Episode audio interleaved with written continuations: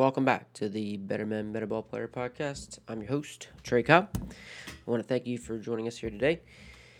And as we bring another great conversation with another great coach I've just been fortunate to meet, got the privilege of meeting head coach Pickens High School in Jasper, Georgia, Adam Williams. Coach Williams, uh, his fourth year at Pickens High School.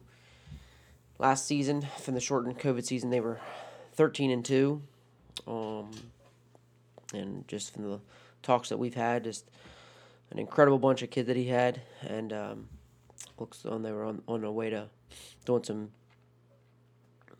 great things late into the season. Uh, but unfortunately, things were cut short. But uh, it's his 19th year overall teaching and coaching. He spent 15 years prior to Pickens at Cass High School. It's in Cartersville, Georgia. Uh, the last five years he was in Cass, he was the head coach there. They during his time there, they were to host the first home playoff game that they've had there in 30 years at Cass. He's also the 17U Nelson Baseball School manager. In 2019, they were top 40 in the country, as well in fifth in the Southeast.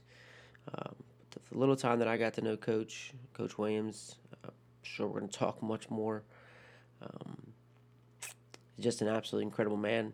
Um, been privileged and fortunate to meet him, and you'll hear through the conversation that um, it's funny when you get around someone that talks your language and someone you admire and someone you appreciate the conversation, how the conversation flows, and uh, we had a great conversation, and he pulls out some great things that I think can be applied at any level, any level. And um, uh, Coach Williams is just a dude, and I want to get into this conversation and hopefully enjoy it. And uh, can't thank Coach Williams enough, and,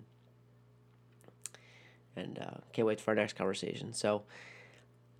I know you enjoy it. I enjoy it. Make sure you have your notes ready. I had mine. Uh, had plenty of notes written out, and I have them um, in my show notes on Podbean. And so, um, without further ado, I just want to get into it. Again, thanks, Coach Williams, for this opportunity. It was awesome. I can't wait to do it again, man. And uh, enjoy this dude. This guy, this guy is a dude, and he talks about his dude shirts, and it is incredible. So, head coach, Pickens High School, Jasper, Georgia, Adam Williams.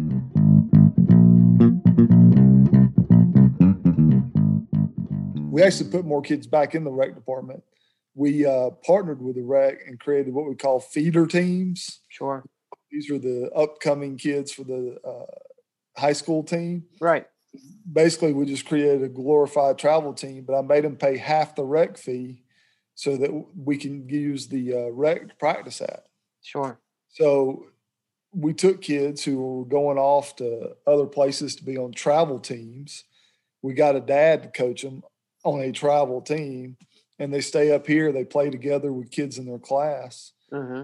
Goal is just keep them together till the seventh grade. When we get them in the seventh grade, then we can put them on the middle school team and bring them up from there. And what I'm excited about right now is my freshmen that are currently incoming freshmen are my first class of feeder team kids. Mm-hmm. A class of 13 freshmen. So uh, it helps. Yeah. Wise. I'm going to start. I should have a class of 13 a class of 12, another class of 12, and perhaps a class about eight come through. So my numbers should go up pretty good. My quality of ball players should go up. So hopefully, in when this freshman class comes through, I kind of get to the point where I just reload. Yeah, that's great. So you guys have middle school baseball. So that's something that you guys have in Georgia. How and so that is that sanctioned through your state? Uh, we don't have. It's something that a few schools do. We're we're okay on the lucky ones to have it. Uh, it's not sanctioned through the state. We you can see uh, I work in the mountains. We yeah. mountain school league. Uh, there's about twelve teams, twelve schools in the mountains that that do it, and then we have a little mountain school league. It's kind of like the play like the SEC regular season. You know, you play everybody on your side twice, everybody on the other side once. Okay. Uh, they have a little tournament at the end, so they're going to get 18 games, and then That's from cool. Some of them they then they go travel with their travel teams in the summer. Right, right. Yeah. So how, do, how does that? How does that? How does that? Um, does that does that conflict with you guys at all in the spring? Like, do you ever get a chance to see those guys? I play one Saturday in the spring, and I purposely like I have people wanting to play Saturdays all the time mm-hmm. at the junior high level, but I don't because I want those kids to go play on their travel teams. I mean, just be honest with you, they can they come play with me. We play for the name on the front. You know, some of them go and they're going to play on travel baseball teams on the weekend where they see way better competition. So I'm not going to take them out of that. Uh, we have a we really stress communication with the parents about the the pitching. You know, sure. we ask for priority till it's over. Then you can go pitch more with your travel team. But uh, you know, we ask that way we keep bullets and arms and that type of thing. So you know, we we want to keep their innings down. Uh, but for the most part, man, small town Georgia, you know, uh, a lot of pride. Their school team comes first, and that's really really nice about where I'm at. Yeah, a lot of priority on how the school performs. You know, travel baseball is something to do. It's an ends to a means. Uh, school is where they take some pride in. Mm-hmm. Where they put some back nice thing. That's right. That's where the power of the t-shirt comes in, man. Yeah, that's right. you know, when it comes to the t-shirt, we've always like did the t-shirt hanging in the dugout with the number on the back and okay. win this game. And if you won the game, we gave the t-shirt out uh, to the player of the game. And so, you know, it was whatever. You had kids walking around with uh, uh, a different t-shirt than everybody else, but it was just another school shirt, you know. And so instead of doing the win this game, uh, I, I decided that we needed something to kind of create an identity for us, like let us set us apart for the baseball team. And so we created the, this whole concept of be a dude, you know, because I say the word dude all the time is really yeah. nothing special behind it. There's no like hidden acronym or anything. I just like, are you a dude? Right. I'm the same way, man. so if we came out and we said, dude, you know, uh, you're a dude, we would we gave them the shirt. And then, you know, through growing as a coach and listening to podcasts and that kind of stuff, we kind of we we didn't want them, we didn't want it to be about them. We wanted to be about the other people on the team. And so we made them give that shirt to somebody else on the team and it, it, made them think about what else somebody did to help us win. I think it made them start thinking about the uh, details of the game, the small things that people do that can help a team win. Uh, and it just kind of made it about each other and not necessarily about ourselves. And so I, I think that's the biggest thing. So it's really not necessarily it's the, the t-shirt. It's the thought process that goes into the next level of the t-shirt when they have to give it to somebody else. Yeah. So that's that's the important part of the t-shirt. And then on, on the other thing is is like you mentioned earlier, get the good t-shirts, man. Don't don't skimp on a t-shirt. Put them in something nice. Put them in a t-shirt that's soft, that's comfortable, that fits them, and it's you know it's not too boxy. You know they want to wear it. Let them show their muscles off, what they've been doing in the weight room. Uh, so the t-shirt, uh, you know, it, it's a motivator in the fact that you want to be the guy who gets it. You want to be the guy who performs. You want to be the dude in the game. But then you have to be the dude for the team, and you turn around and give that thing up to somebody else who who you know might have gotten a bunt down or took an extra base or some something like that that uh, helped the team win, put us in a position to be better at the end than we were at the beginning. Mm-hmm. Mm-hmm. Uh, it's and it seems it seems like uh, like for that, like you said, it is it is the next level of like that's just the next part of it, you know. And I know that you've only been at, at Pickens for a while. Is that something too, as you're trying to just build the culture there? Is what you've wanted to kind of say? Here's our here is our identity here at Pickens. You know, uh, I tell my kids every practice how special they are. That that not everybody can do what we do. You know, not everybody can be a baseball player.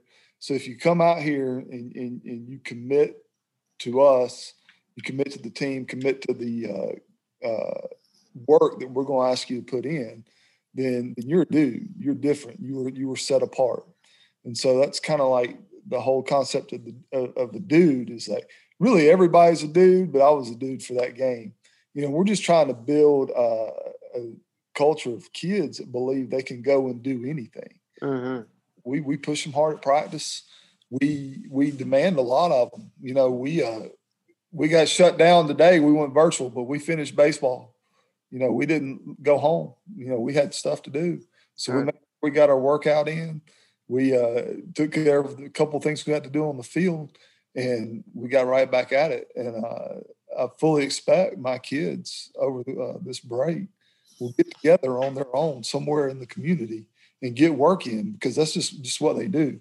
We break down every workout and every practice uh, with the saying "hard work pays off." You know, I want my kids to believe that if they come and they put the time in, they punch that clock enough, that there's going to be a reward at the end. And so, uh, being a dude isn't about going out and hitting three run home runs. It's about committing, coming to work every day, and learning that uh, working hard is going to get you somewhere in life. Mm-hmm. Absolutely. So it, it sounds it's like so you, you talk about hard work and then giving the T-shirt like says yes I earned it had a great day but I'm going to give that to somebody else. It sounds like you've got two big pillars in your program. Is that something you talk about a lot, like being selfish or being a good teammate, or recognizing what someone else had done, being humble, as well as hard work? Is there, are there do you, do you have those pillars or those core values? Well, absolutely. You know, we got a set of core values. Uh, one of the first things I did was I, I, interviewed the community, the teachers, the players. We asked what makes a successful dragon, and we came up with a set of core values, and we call it the Dragon DNA. Uh, one that you got to be dedicated, uh, you got to work hard, it, you, family, toughness, confidence, uh, discipline, and being uncommon. And I think this whole idea of uh, giving this T-shirt up to somebody else, we really stress that idea of family. You know, make sure that you're taking care of your brother, the, the, that's working hard for me. And it's also different. You know, we want kids that are different. We want kids that are uncommon. We want social rebels. We want kids that uh, aren't going to go with societal norms. Are going to break away. You know, we live in a society where we want instant gratification, but this is not the game for that. So you've got to put in that work. You've got to put in that time. You've got to be a little different in order to be successful in our program. Mm. Whew, that was big time. That's big time there, A That's big time.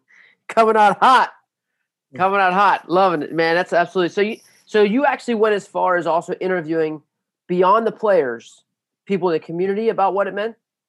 Absolutely. Uh, we're one school county. There's a lot of pride in our county. Uh, I want as many people to felt like they had an input into the direction of the program when we got there. Uh, I wanted the community to, to have a say. Uh, and it was just as simple as creating a Google form and putting it out on social media.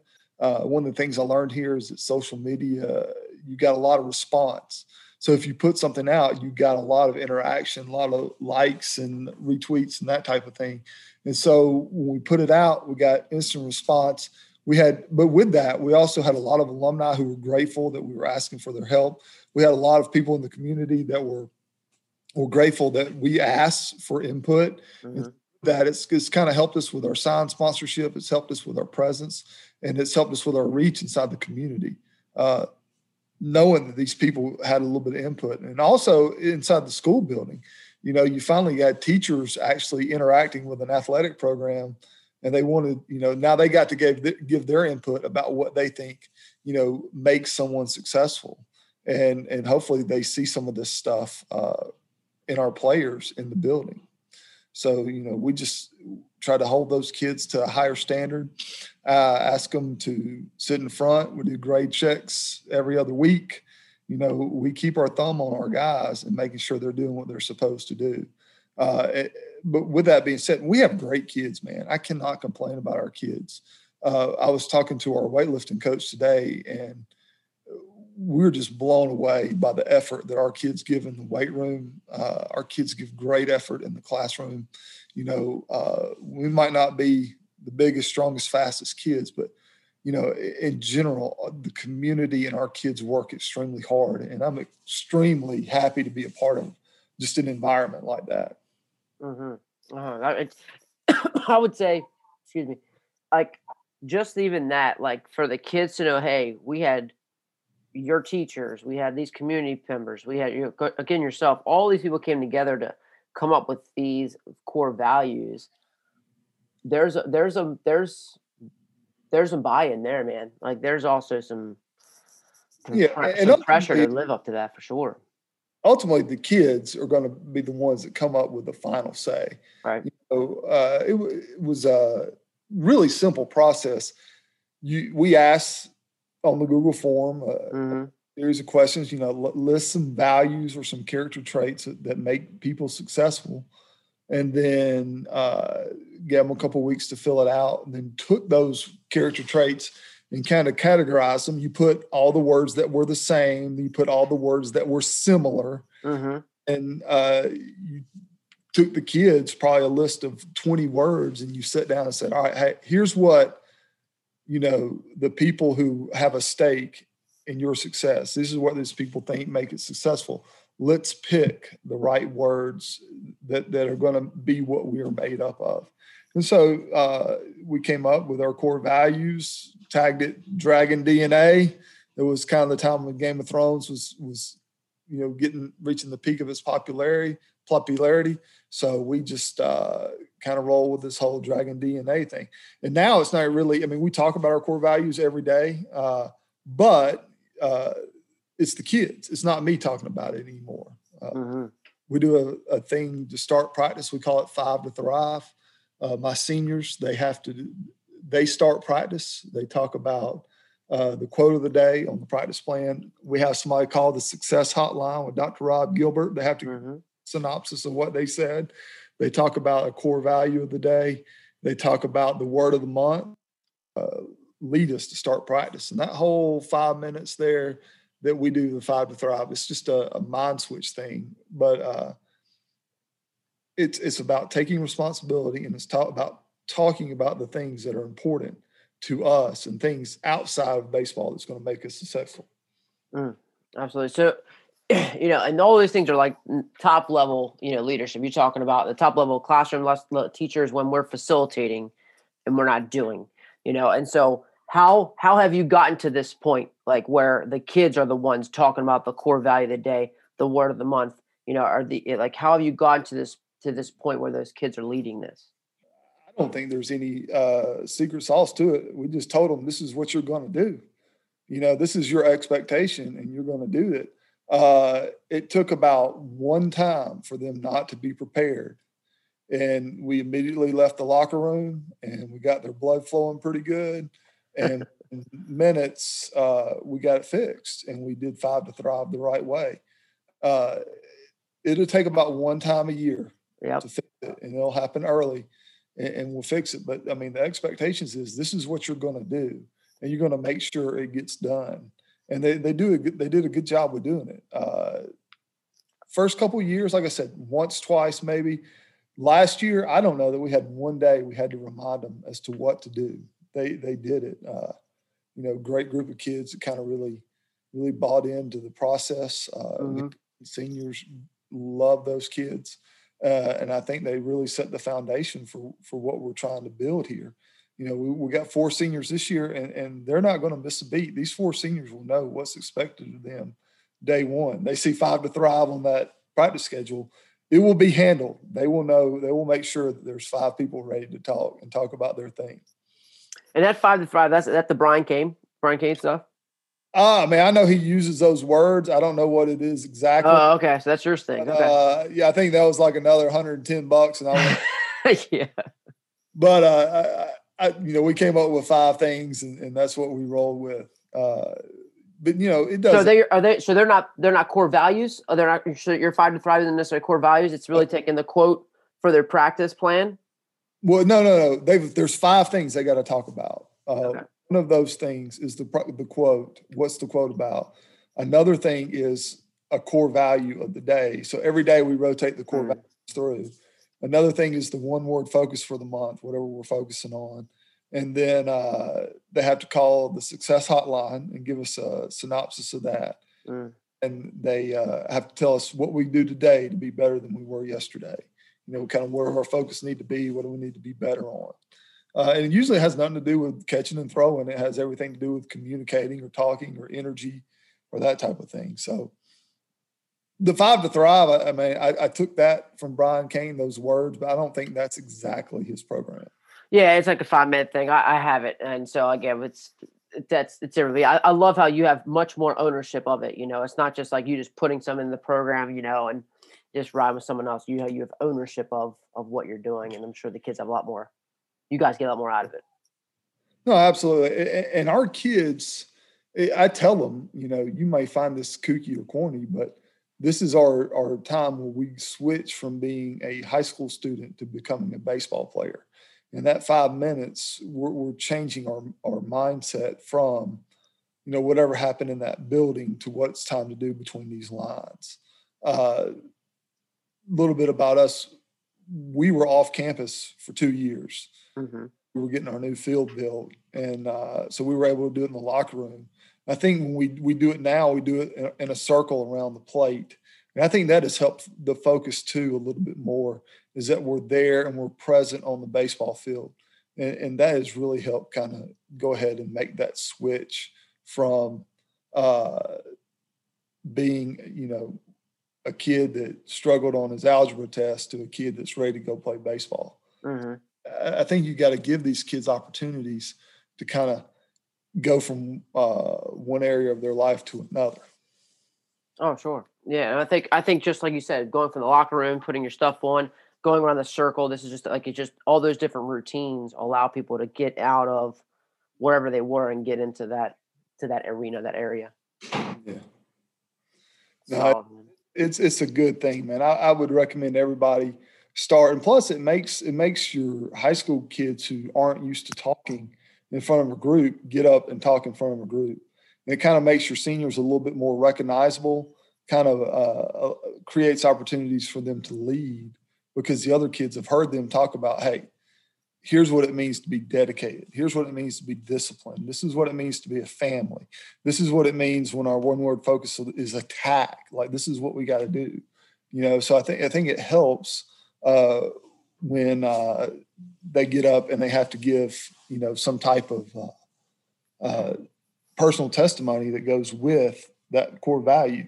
And then whenever uh, Rob Gilbert comes in with some great story, mm, great really story, drives drives home the point, you know. And, and when when the kid comes up and says, "Hey, coach, you know this story was lit today," you know, this story uh, was fire, you know, whatever they say. Uh, it really helps drive home that hey man, these kids are listening and they're getting something out of it. They're getting motivated.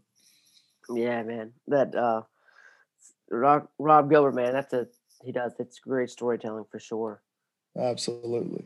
Oh man, that is so. So you're starting and ending the day. So at practice, so you're doing that every day. So what about game days? Is that what does that look like on game days? You guys still trying to do five to thrive on game days, or is, does that just is it something different? Uh, no, game days uh, a little bit different. We uh, come out. Usually, we have to get uh, the JV practiced before the varsity guys roll in. So we kind of let them take their time coming in. We do have some meeting. Uh, I have done five to thrive before, but it's not an, every every game thing.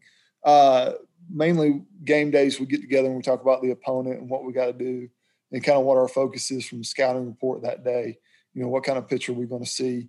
Uh, we'll set the machine. Uh, I love hitting off the machine. So we will set the machine kind of to what we're going to see that day and get ready for that. Uh, we play at 5:30, so I try, I try to get the kids in about 45 minutes before we go stretch. So 5:30, uh, we're stretching about 4:55. Uh, then we're throwing. We're taking in and out about 5:15 and then we're rocking and rolling there. So you know, we try to get them in. We let them grab a bite to eat. So uh, come in, take their time getting dressed, and then rock and roll on game day. But uh, you know, every group you coach is different. Uh, these ten seniors, I never had to doubt uh, them coming to the game ready, and mm-hmm. I doubted them making sure that their teammates weren't ready to play.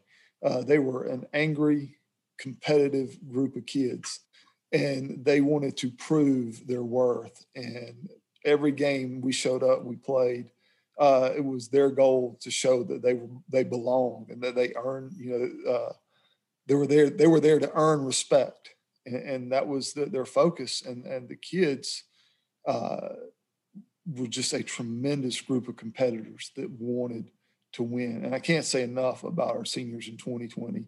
And it was it was such a bad situation uh, with the COVID. Um, I understand why we had to do what we had to do. When we were 13 and two, uh, on pace to set the school record for win, uh, best record in school history, uh, yeah.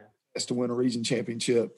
Uh, we had you know we had some stiff competition down the stretch, but uh, I really liked our kids' mindset and our focus and where we were. Mm-hmm. Uh, you know, the, the kids competed. They competed against each other. And, and, being in the, the small community, they'd grown up with each other. So they were ready to play with the boys and play on the school team and uh, do a little bit and make Pickens known. Oh yeah, yeah, definitely seen that. So, and you talk about competing and then having the right mindset and things like that too. And it's and you're doing the five to thrive before practice, uh, and you're doing the t-shirts after games. Um, are you finding ways to do the t-shirts other times besides just the one t-shirt after the games? Are you doing any anything else? No, we uh, we're we're doing several things. We do a, a four nine challenge, uh, Ecclesiastes four nine says two are better than one. They get a greater return for their labor. So we put kids in teams. They get uh, points for doing things like uh, attending school events. They get points for picking up trash. They get a points for you know uh, just being a good citizen. Uh, they get a points for good reports from teachers, and they get uh, negative points. Uh, so if somebody on their team acts up in class, we get a negative email. Then uh, you know they get negative points. So we hold the kids accountable there. You know we let kids set, up the field. It did was it set up with excellence, clean the locker room. You know they, they have different responsibilities, and throughout this we're, we're getting points and, and competing uh, on you know things outside the field. So you see a lot, you know, it was uh, it was good because you know you're you're getting blasted on social media from your team. Uh, mm-hmm. And you pictures where they were going to bash at Buffaloes as a team. You know, they were going to wing night here at the local restaurant. Uh, they were doing things as a team, going to uh, the basketball game and basically be in the student section with their team. So you saw a lot of growth and bonding that way. Uh, you also saw a lot of accountability amongst the teams because when somebody uh, got in trouble, not only did it cost their team points, you know, that individual also had to, uh, we call them fun runs. You know, they had to do some calisthenics after practice and get their heart rate up a little bit, kind of, you know, give them some encouragement to behave a little bit differently in class. That's right. So, uh, you know, we do a lot to hold kids accountable outside of, of baseball. You know, we're, we're trying to build young men. It ain't about necessarily building baseball players. Uh, you know, not everybody in that dugout is going to be a college baseball player. Not everybody in that dugout is going to be an MLB baseball player, but most likely everybody in that dugout is going to be a husband or a father, an employee. And we want to make sure those kids grow up and, and be as successful at whatever they do. Mm. Amen, man Amen, boy. Absolutely. So, uh, so the four nine challenge. Do you give a T-shirt to the weekly winner, or is it every month? Uh, do they get do the, when when does the T-shirt when does the winner kind of get happen through there? Do you have, uh, so, so, the winner of the four nine challenge last year uh, got we were going to take them out to eat at the restaurant of their choice. Uh, they hibachi and we we hadn't been able to get together because we wouldn't we'd be violating COVID restrictions. So right. we to pay up on that one, but we will start over and we will run that for the season. Uh, we do let them know uh, weekly where their standings are. I have an assistant coach that kind of delegates that, and uh, we put it out weekly for them. And then at the end of the year, we'll take whatever team, team at nine or ten, and we'll take them wherever they want to go. If they want to go get bash at Buffaloes or they want to go eat hibachi, you know, we'll take them out to eat and, and, and take them all together as a team and, and, we'll pay for it. So that, that's the goal for the winner of the four and nine challenge is the, uh, the dinner as a team. And I had one of them hit me up today, like, coach, you still haven't took us to hibachi. I was like, you know, there's nobody's going to sit at a table of 13, you know, like we can't go and sit down at a table of 13 and, uh, they got it and, and they understand, and, but they're never going to let me live it down. No, no way. I'm going to have to take somebody to get hibachi too, sooner or later. Yeah. Uh, you know, come January uh, 18th when we pick this year's team, we'll start right over again and divide them up and start the challenge again. That's great. So yeah, so it's it's a yearly thing. So you're going to take it through just the spring, right? Yeah. Or you take it throughout the whole year within spring and fall. No, it'll it'll be just the spring. It'll Okay. spring. Uh, we have a lot of kids, man. That, small town. We have a lot of kids play other sports. Yeah, Well, we try not to dominate their their time during football season. sure. Football football coach is great about not dominating their time during baseball season. So uh, we're all on the same page when it comes to the weight room. We're all on the same page when it comes to academics. So it, it was really great, and, and and even at my old school, it, it's really good when you and the football coach and the basketball coaches are all on the same page, uh, holding kids accountable, asking them to lift, you know, checking on their grades. Uh, it really does uh, create a good environment where the kids know that somebody's there, they're checking on them, and if they're struggling, we're there for them. You know, we we make sure. We, I, I've sent kids to study hall instead of the weight room.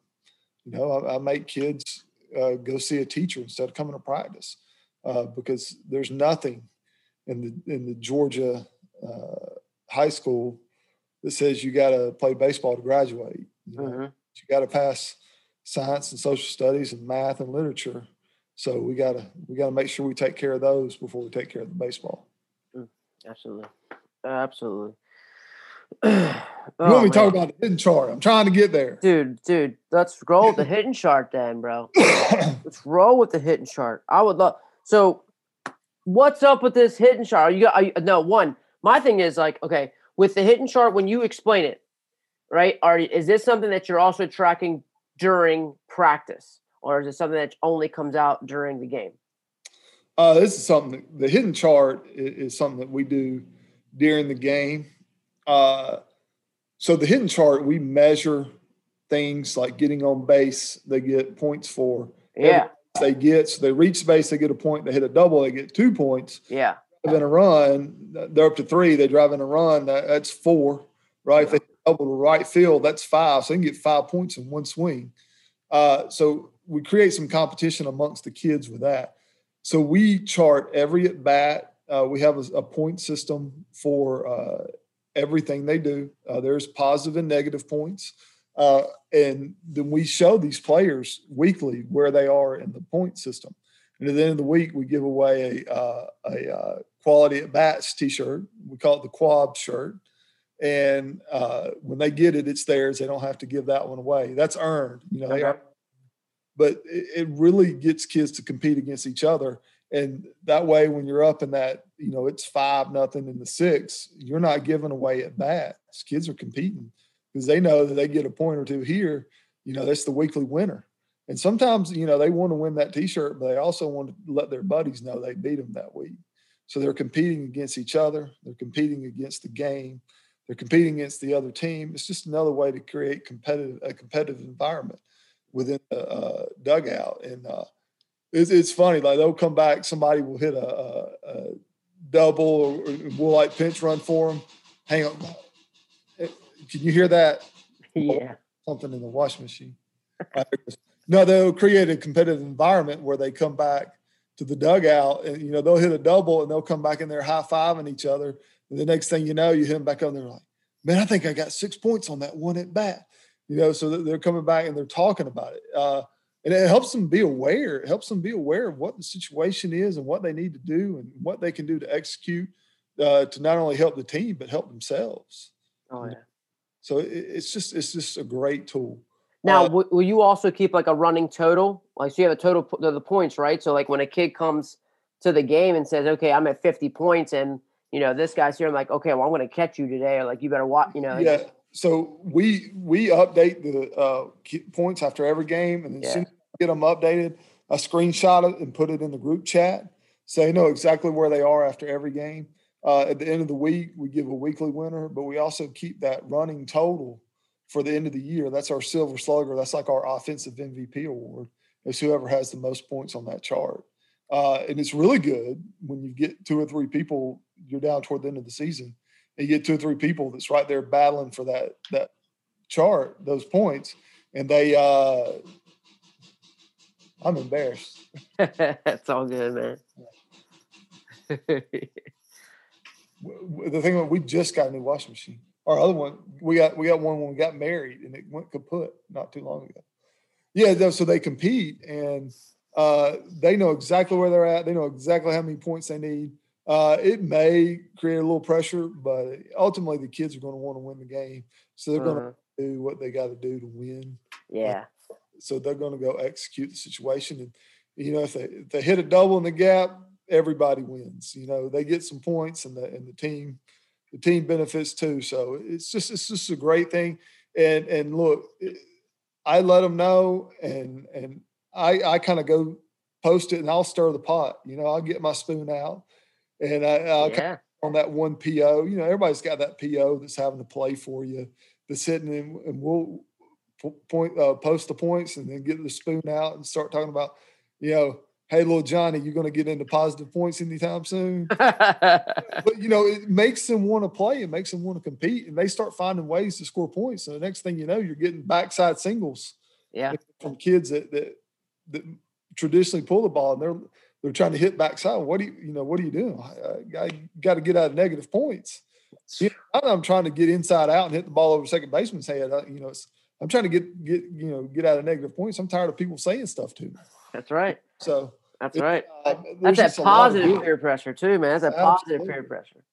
Absolutely, man. Anytime you can just create an environment where where kids are talking about baseball and they're talking to each other about the game, it's a good environment. Oh, 100%. 100%. Yeah, that's like so I I have I've always done a quality at bat system and I, this in this this summer what was different when I, I threw it out there with my quality at bat system was and I just gave it a point so I can see how you you kind of layer it where like Yes, it's a single, but if it's a single with a run, so it's a single, a point, and then if I if it's an RBI, yeah. I get more points. So like I just kept it as like you you basically hit a you know it was one through five, right, or you know yeah. one through five. Uh, one, you know, if you got out but you hit the ball hard and you had a productive at bat as a point, you know, you get on first base, really, it's two points. Second yeah. base, three. Third base, four. Home run, five. Let's just put it that way, simple. Yeah. And then, so what I did, the next step was, okay, yeah, I had all that in the dugout. And then, so part of my lineup card was like right on the right of it was you knew your number. Like, so you could see my top four, like they were all about basically the top guys that we had for points, and the mm-hmm. bottoms weren't. Like it was all very self-explanatory, you know, like the top of your lineup, they're those guys that are productive guys that are just producing at a higher level. And you saw those guys, and then the three guy goes to the two guy and says, Hey mm-hmm. man, I'm coming after you today. Or the five guys like, man, I'm mm-hmm. trying to get up here. Like, I'm gonna come out. Like, you better watch yourself. You know, like it's just mm-hmm. that that that competition, you know, and also I think what you just said is the teaching of the situational guys that are just not they don't even think about those situations and here's how I'm just going to be productive up here and I'm just going to do yeah. something productive for my team. Yeah.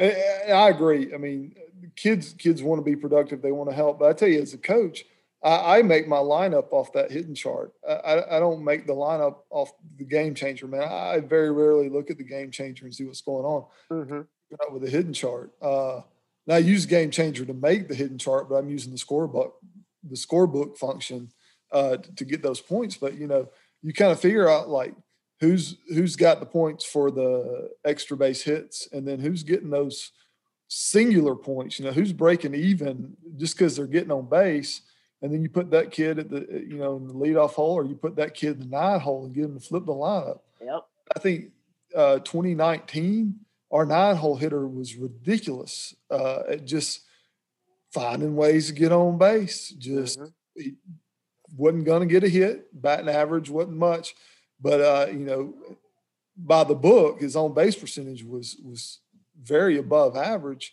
and he would just flip the lineup, and it got my two best hitters back up, and always best hitter second.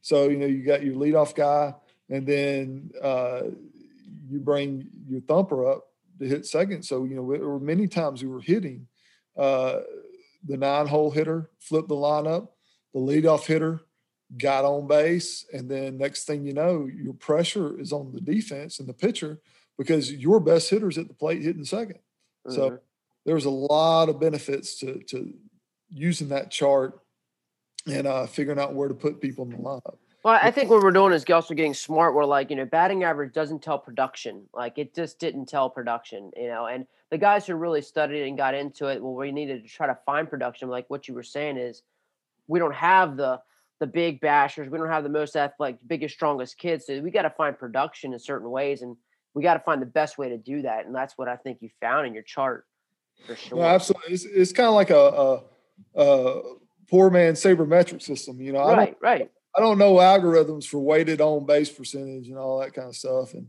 wins above replacement. I don't have that acronym. I don't have that Excel spreadsheet. So I got to do the best I can with what I Right. got.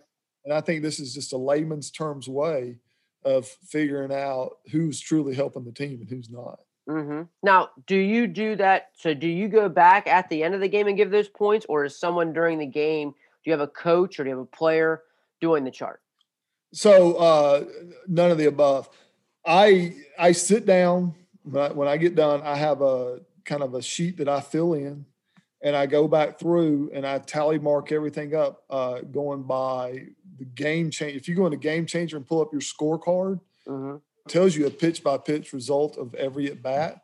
So I just go back in and replay that game uh, on Game Changer, and I do on the back of my lineup card. I do have some some things for notes, like if a kid swung at a, a bad first pitch, you know, if Mhm. you know if a kid went up there first pitch swinging a curveball in the dirt, I will make a note of that because that's something I might not remember going through the, the game changer.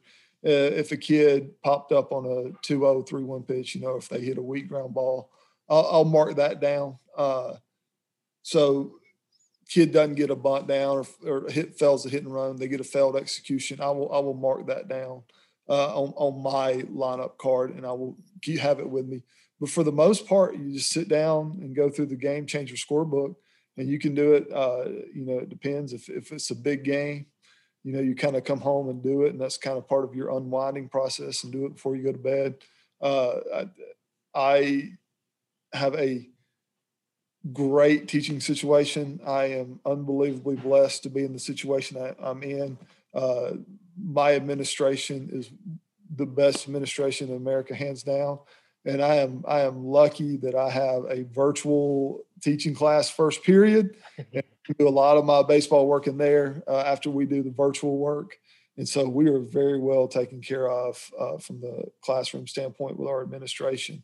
Sure. Uh, so I can get a lot of stuff done Right. So you uh, you can take it to the grading day's I'm class. virtual essays. Right. so you take that, you take the scorecard, and you take your chart into the next day's work and be able to fill it out and do those things. There. Mhm. That makes sense. So what what do you, have you do you have um do you do you uh do you have kids charting like do you have kids charting during the game and things like that or you just kind of let them let them The only the only thing we ask a kid to chart, uh, our courtesy runner will chart the pitcher. So our courtesy runner is in charge. They will know the cadence that the pitcher's on. They will know their time to the plate, and it's his job to communicate that back to everybody else. How many looks he's given at second base. Uh, that that's my courtesy runner's job. All right, and it's his job to communicate that back to everybody else. But you know, we keep uh, the coaches keep the pitching chart. I'm not a huge like charter during the games. Uh, we keep up uh, with some uh, some game goals, and we talk about those goals before we end the night. Did we reach you know our our goal Okay. in the game? But uh, I mean, I'm not I'm not a big chart guy. You know, you play baseball with your eyes. I try to watch a lot, see what's going on, pay attention to the big picture. hmm Uh, you know, we want to run, and so my courtesy runner, my, my number one courtesy runner will, will communicate to everybody what's happening before they go out there on the base pass. hmm No, that's, great. That's great. I mean, it's just, I think you're definitely uh, giving some attention just to the, just playing the game the best you can. Like you said, being open, seeing the things what's going to happen for sure. Absolutely. great. You know, sometimes we make this game really hard. hmm It, it's a uh, beautiful game. It's a simple game, but yet complicated. And like my good buddy uh, Butch Chaffin says, you if you watch the game, it'll tell you everything you need to know. So uh, I'm lucky to be around guys like him and talk to guys like him who's in our little Necton group.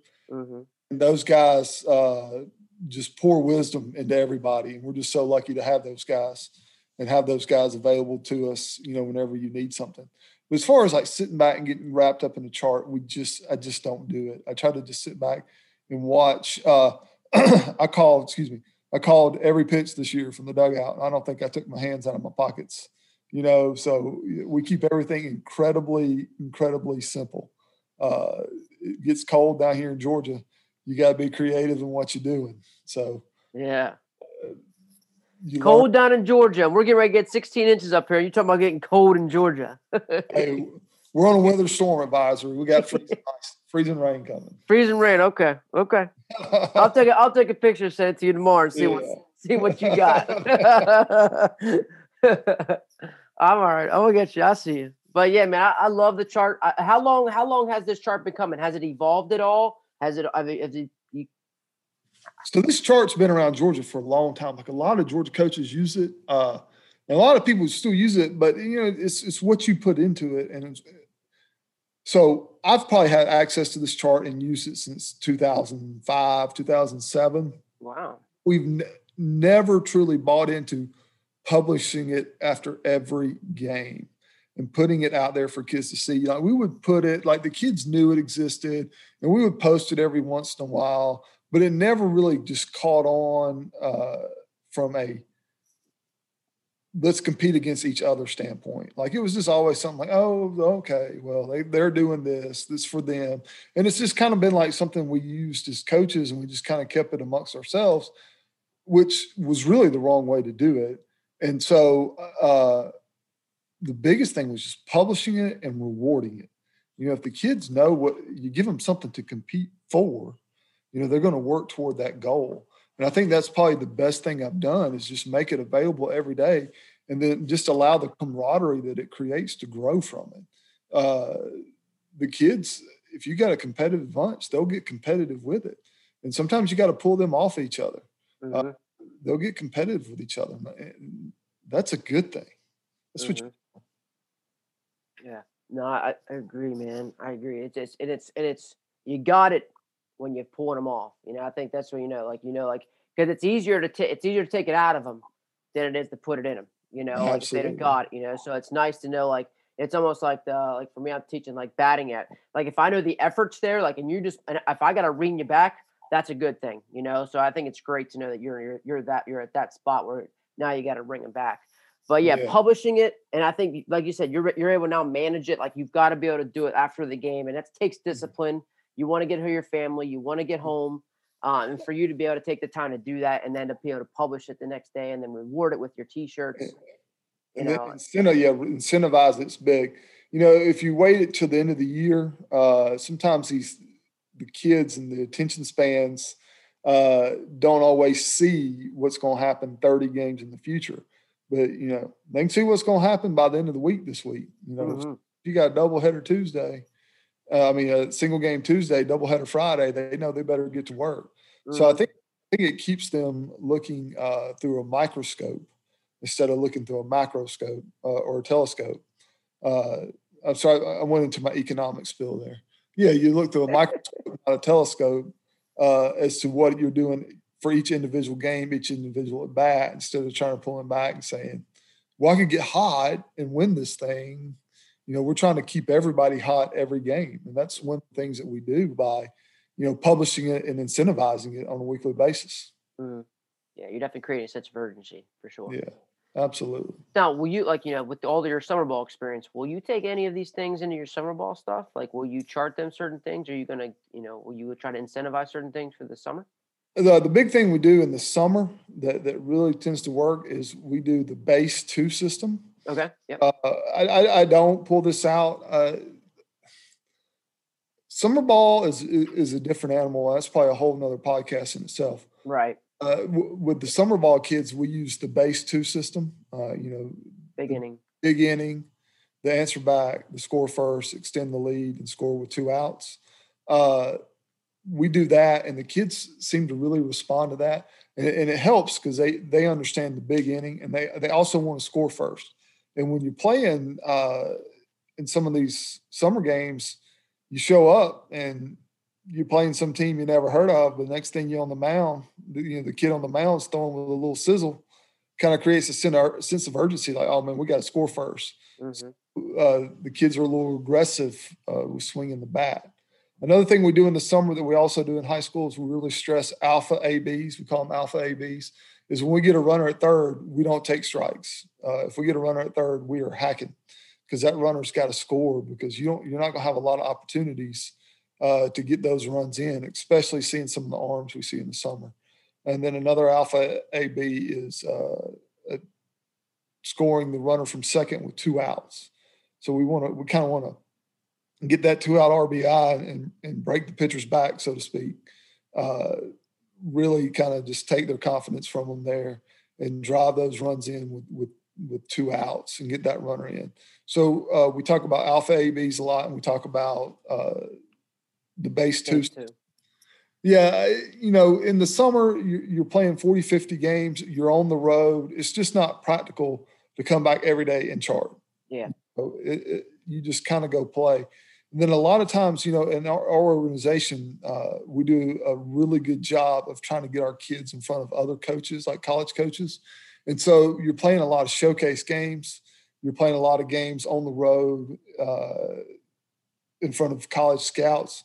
So you're you're trying to let kids show what they got, and you're not necessarily chart. You're playing to win, but you're also playing for that kid and their future opportunities. So you kind of got to balance the, you know, find the balance between the, you know, playing to win and uh, uh, making sure these kids get moved on.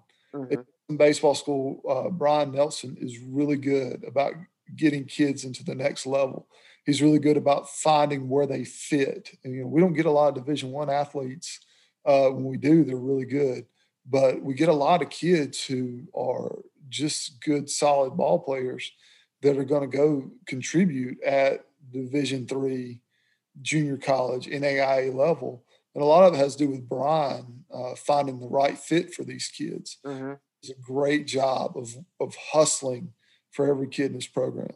Uh, if you go and look, you know, we're not, I think we've gone like 20 for 20 the past five years of getting kids in school. Uh, and, a, and, a, lot of that is Brian's uh, ability to fit a kid to the right level. So we can kind of get a kid who, you know, you find that kid that thinks they're Division One, and Brian's really good about saying, we might, we're going to look here, look there, and next thing you know, the kids, oh, I love this school. Uh, it fits, you know, it fits with our, you know, with what our family can do financially. Sure. A lot of stuff. Uh, there's a lot of good stuff happening at Nelson Baseball School with Brian Nelson.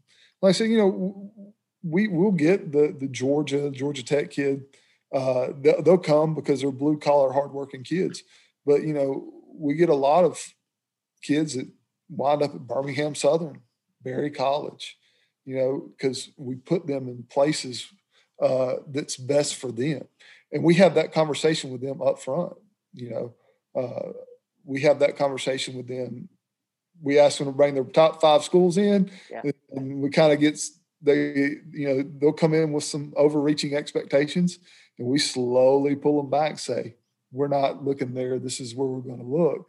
This guy's coming to watch you play. and, it, and, it, and it works. And those kids know that Brian's hustling for them. Yeah. So, uh, summer's just, just a whole different animal, a whole different situation. Uh, I coach 17s. It might be different at the, at the younger levels, but uh, at 17, we're really about moving those kids on and that's our goal is to is to help them get into school somewhere. Mm-hmm. No, like you said, that's a whole other could be a whole other podcast that we get into and things like that. But I, I, know you're so much invested in that. That's why, and I and I think you do a great job with. You you know, you can just tell there's so much great ownership, and you've got it to a science. I wonder how that transitioned in the summer. Um, but I, th- I think you're right. It just and that's just you having a great feel. Like it's just it's just a different animal. Um, yeah, you know, you go out and situationally the game plays a little bit differently. Uh, you know, if we have a bracket, we're going to try to play to get in that bracket. We play a lot of round robin games. Uh, you know, we're going to go to Nashville to the Music City Classic and play four games. We're going to play some amazing college facilities, but uh, everybody's going to play. We're going to hit 11. Uh, nobody's throwing a complete game, and we're going to showcase kids in front of the coaches, you know. And there might be, and it might, it might seem weird, like we might play at Vanderbilt but we're not throwing our stud at Vanderbilt because he's going to throw at the high school because college X, Y, and Z is coming to watch him, whereas they can't make it to the Vanderbilt game. So a lot of it is is is you know you got to be organized. You've got to have your ducks in a row, and you got to make sure that you're communicating all the time uh, between me, my boss Brian, and Brian with the college coaches. So Brian kind of gets them there. It's my job to sell them when when they get there. Mm-hmm. The kids got to go out there and perform and earn it. Sure. Yeah. No. Definitely, definitely a very different animal, and it's something that uh, you know. And you've been doing that. How long? How long have you been doing that now? Uh, this is my this will be my sixth summer coaching summer baseball. Okay. Sixth summer. Uh, and all with Nelson. All with Nelson. Uh, I, look, I'm 30 minutes from East Cobb, 45 minutes from Lake Point. Yeah. Uh, I have good friends that coach in other organizations. I would not work for anybody other than Brian Nelson. He lets me coach baseball. He lets yeah. me coach it my way. He doesn't interfere, and he trusts me to do a good job. Uh, and he knows I get the reputation of his program and what his program stands for and how his program plays. Mm-hmm. Go out and we just try to, you know, live up to the brand, make the brand uh, respected, and, and, make people know when they're playing Nelson Baseball School, they got to compete.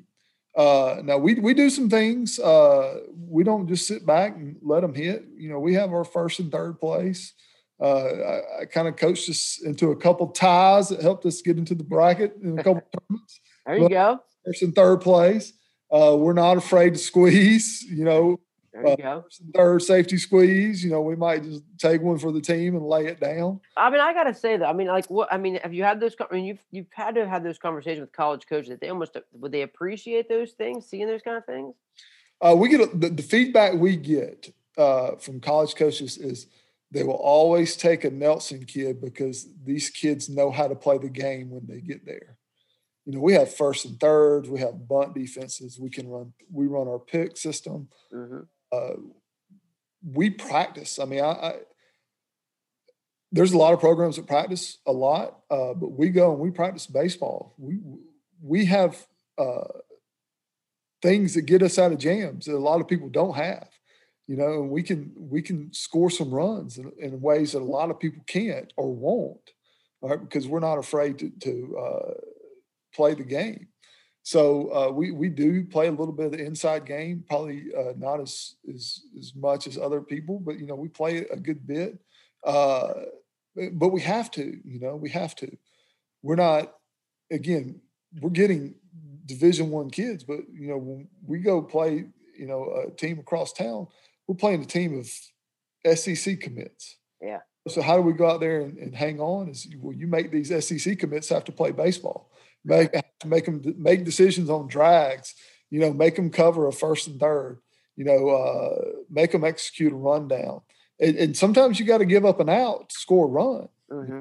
Uh, usually, very aggressive to squeeze uh, on some of these guys because you don't know where your runs are going to come from. You got to take them when you can get them.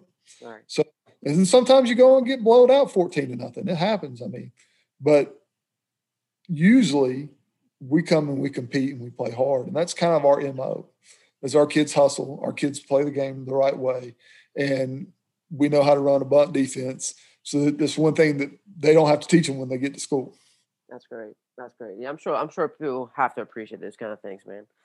You know, so dude, like here we are now. It's like I know I I was, I was late to the party with the hidden chart. So is there anything else that you feel like you just gotta you wanna you wanna discuss? You wanna drop something on us that just would just be would all be a little bit better for. No, I mean, I, I think one thing we do at, at, Pickens is we do a good job of, of making our kids compete. Uh, I hate batting practice on the field. The days that we line up, put the L screen out there, you know, and, and uh, hit BP are, are very slim. Uh, but I do a lot of competing. We, we, will get 45 minutes worth of swings in our indoor facility, uh, and it will be very organized. You know, they can go in there and get 150 swings in 45 minutes. But then when we come to the field, uh, I always try to end practice with some type of game, uh, whether it's a batting practice game, whether it's a uh, execution, whether it's a conditioning game, or we're going to scrimmage.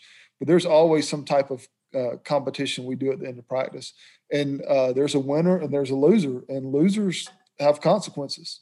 You know, we don't take it easy on the loser. The loser's gonna have to do a little extra cleaning, a little extra running. uh, and the winners get to sit back and watch. I mean, Augie Garrido says it best: the winners, uh, the world treats winners differently. Mm-hmm. So uh, winners and losers, and we create some situations where somebody's picking up, somebody's going to the locker room and going home. So uh, I, I, really feel like we we do a good job of creating a competitive environment at the end of practice. Uh, it's fun. The, the kids uh, get to talking. Uh, there's a lot of trash talking going on, but at the same time, that trash talking builds camaraderie. You know, those kids learn to compete against each other, with each other, and for each other. So you know, I think one thing we do well is we end practice. Uh, I make sure whatever we do, we end practice on a high note, and we find some way to compete there at the end, so that the uh, end of practice, kids are leaving there excited and pumped up. Yeah. So, no, you're also starting practice that way too. Let's mind yeah. you. So like, it's not you know, it's you know, you're starting practice on a high note with the five to thrive and how you've owned that first start of practice, and then we're wrapping up, finishing up, man. Like you're just sending kids off, and it's just yeah. you know, it's it, you can just tell it's amazing, amazing what, you, what you guys are doing. we break it down and we talk, and before uh, every kid leaves, they got to give each other a fist bump and they got to shake every coach's hand. So you know, it's over. They're all happy, and then they come by, shake our hand, look us in the eye, tell them see them tomorrow. They're giving each other fist bumps. Really trying to create that family atmosphere that, that we talk about as one of our core values. Mm-hmm. Each player a fist bump and give the kid and give coaches. Awesome, awesome, dude. This is this is amazing, and I'm sure people. I have one thing. So like you've got all these T-shirts, and I'm wondering like so like, and I, I think you touched on this and how I think the Google form helped that with all your community members, and then you said mm-hmm. buying in with your sign sponsorships. Mm-hmm. So is that how you basically raise the money for all your you know your different t your quad t-shirt you know your dude t-shirt is that what you're doing you kind of just budget for it and through your signs? It's part of our budget, part of our fundraising, man. Uh, being in uh, one school county, uh, it's been really, compared to where I was at, really easy to raise money. Yeah. Uh, the, the community is very good about giving and supporting the kids. Uh, I was at a school where we probably did four or five fundraisers, and we do three and make just as much or more money. Mm-hmm. Uh, we we sell make really good money on sign sales. Uh, we did a gun raffle, made a very large amount of money on a gun raffle, which can happen up here in North Georgia in the mountains. Right. Uh, then we do a, an online fundraiser where they, you know, they send 20 emails to grandma and grandpa or aunt yep. on the other side of the United States, and the, and the money comes in. But the the t-shirts, uh, the quad t-shirts, and the and the dude t-shirts, th- there's a really good story behind that. Uh, Jason Ryals at Pebblebrook High School is the graphics arts teacher and baseball coach. And Jason is one of the best baseball minds out there. But he works at a uh, relatively inner city minority school. And if you order the t shirts, he will print the t shirts for you for 75 cents a shirt. And then every penny of that 75 cents goes right back into his baseball program. And so I order the shirts, I get them shipped to his school he prints them for me, and then we pay uh, the his, the school or him to print the shirts. But in reality, that money is going to fund his program. Huh. So you know, it's a way to help our you know us to kind of give back to people who's not as. as What's his name? Jason Ryals. How you spell his last name? R Y A L S. What school is he from? Pebblebrook High School. Here, I'll, I'll give you his Twitter handle. Hang on. Okay.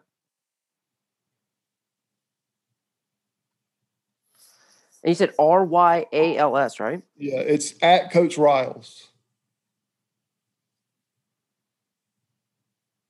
Okay. And um, so you said you buy the T-shirts and then you send them to him. He prints them. Yeah, I buy the T-shirts and send them to him, and he prints them, and it comes out to probably less than five dollars a T-shirt to get printed. Okay. So we're, you know, I bought a T-shirt, a dude shirt for every game in our program last year, every varsity game, every JV game, every eighth grade game. And, you know, it was less than $5 a shirt when it all came out. You know, I, I do the quad shirts just for the, for the varsity. So, you know, there's, there's 30 shirts there. And we also had a shirt printed up for all A's you know, the past two years. We give an incentive shirts for for good grades, and he and he takes care of my my t-shirts for me. If we go to the playoffs or we have some, you know, uh, we earn something during the season, uh, you know, I, I get my shirts from Jason. Jason takes care of me, and in return, we help take care of his program. Uh, and at the same time, you know, you're giving money to help kids play ball. It's a great situation. Yeah, it is. For that, you know, he's such a good dude. He's such a good baseball mind there's always good baseball conversations that come out of you know a visit to see Jason. So sure. uh, we do great conversation and a good cause. Yeah, no, that's a great. I'm glad that that's a, that's really great to have something like that, you know. And I, I think if you're just going to give anybody their money, you might as well give it something like that, and it's going to go into someone like you said to grow the game. Absolutely, you know, I mean, I mean, you don't have to put this on there, but if you got it printed locally, I mean, those shirts are running like seven, eight bucks a shirt. You know, when you go to the local guy who's trying to make a dollar to pay the rent, Jason don't have no rent to pay, so you know he he he does it really cheap. And I've told him it's like raise the price, like charge me more. I will pay you more. Mm-hmm. It's because I know where the money's going. There's no doubt. Like, like this is going to the right cause, and I like charge me more, and he never does. Seventy five cents a shirt. Hmm. Hmm. So I don't know because he's a government funded program. I don't know if there's limits of what he can and cannot do, but uh, I mean, he's awesome. He that takes, awesome. And and I probably know I probably should let him do all the designing for me, but I, I know just enough Photoshop to make me dangerous. I try to piddle and do it, you know, uh, what I think looks good. Yeah. Judges me. He just prints my shirt, so Nah, your teachers are great, dude. I love them. I love them. I love them, man. You know, and that's that's just that's I love wanting to get in, dive into all that, and just kind of the, the depth of all the t-shirts and where they kind of came from. And I think you just nailed it, man. It was just unbelievable. You know, like I, I think people are gonna want to see or hear more. Like, what what's the best way for people to reach out and hear and hear maybe more from Adam Williams? Uh, you can follow me on Twitter at Coach Williams. Our uh, baseball Twitter page is uh, PHS Baseball GA uh, you can email me at Adam Williams at PickensCountySchools.org. We're at Pickens underscore baseball at Insta- on Instagram.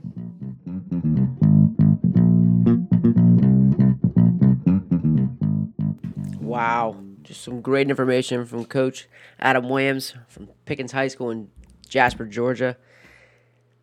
I love the tangible things, how he's building the culture there at Pickens, the power of the t shirt, for those people who didn't know, I didn't get that, he was talking about a, uh, he has a dude shirt that he gives out each day. And um, but the best thing, the, the the the better thing about the dude shirt is yes, the player of the game gets it, but then that guy he has to give it to someone who will contribute to that day, who has contributed to them having being successful that day.